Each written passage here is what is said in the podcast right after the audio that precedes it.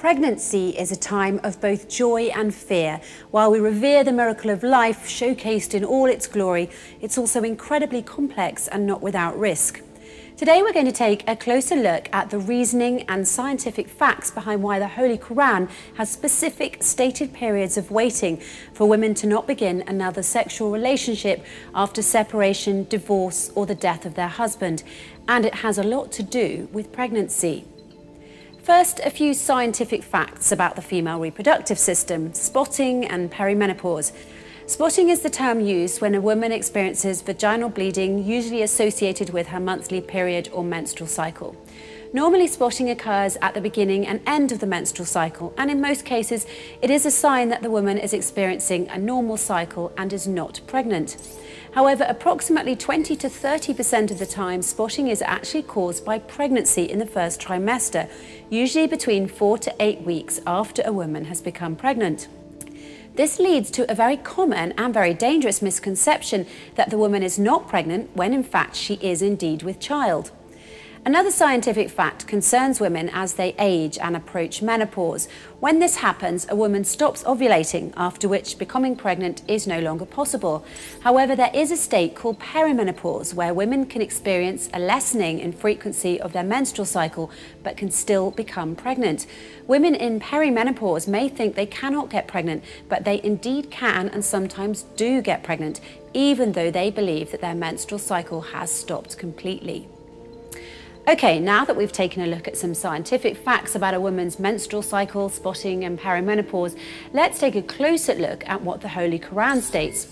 Firstly, for women who have separated from their husbands or have recently divorced their husband, the Holy Quran states that and divorced women should keep themselves in waiting for three menstrual periods. For women who approach menopause, the Holy Quran states that and those of your women who despair of menstruation, if you have a doubt, their prescribed time is three months. The reason behind this is simple. Even though a woman might believe that she is not pregnant because she's had spotting or is perimenopausal, she indeed could be pregnant. So in order to make sure that she isn't pregnant and that the next man does not inherit the responsibility of raising a child that is not his own, and also so that there is no confusion in matters of paternity and lineage, the Holy Quran tells women to wait for three full months before starting a new relationship with another man.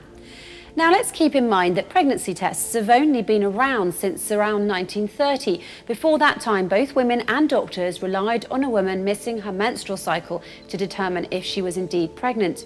So prior to 1930, how many fathers around the world have mistakenly believed they fathered a child that was not actually theirs, or unknowingly raised a child that was not their own child?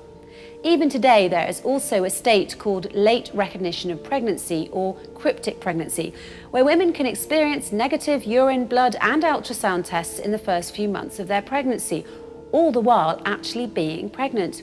Many of these women's instincts tell them that they are pregnant, but the pregnancy tests disagree. Late recognition of pregnancy and cryptic pregnancy are more common than you may think.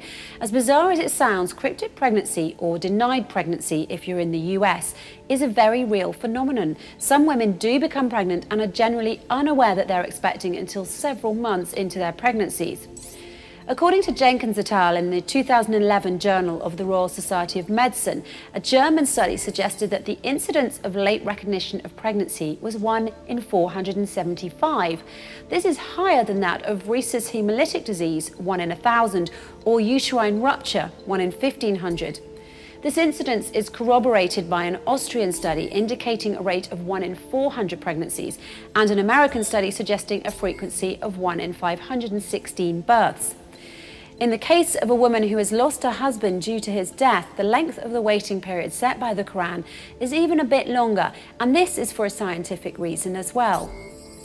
First, the Quran states that, and those of you who die and leave wives behind them, they shall wait for four months and ten days.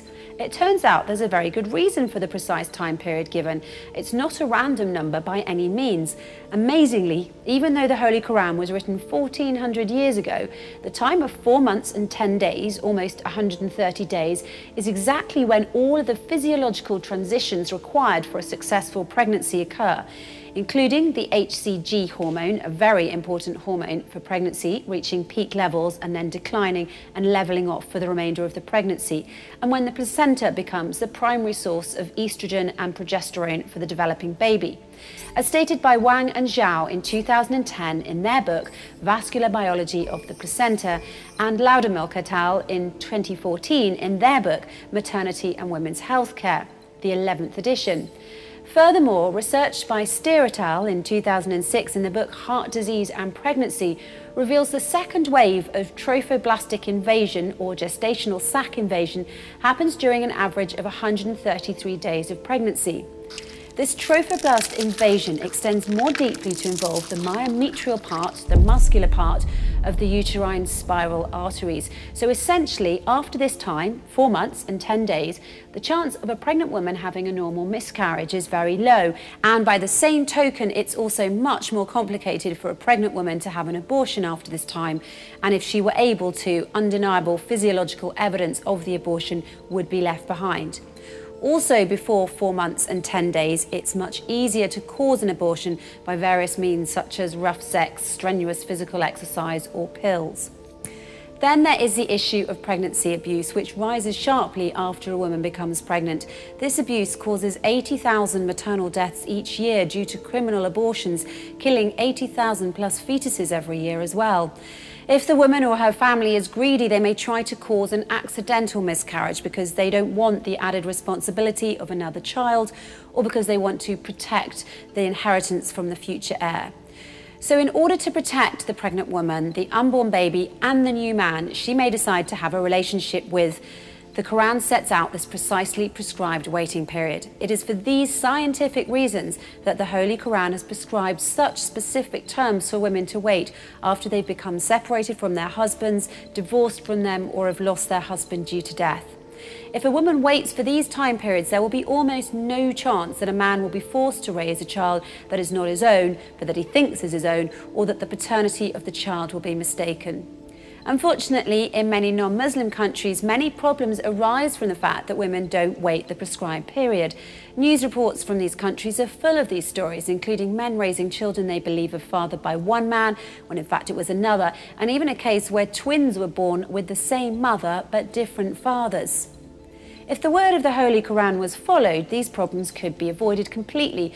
As you can see by looking at this from a purely scientific standpoint, the words of the Holy Quran contain much wisdom and would be of great benefit to everyone involved if followed.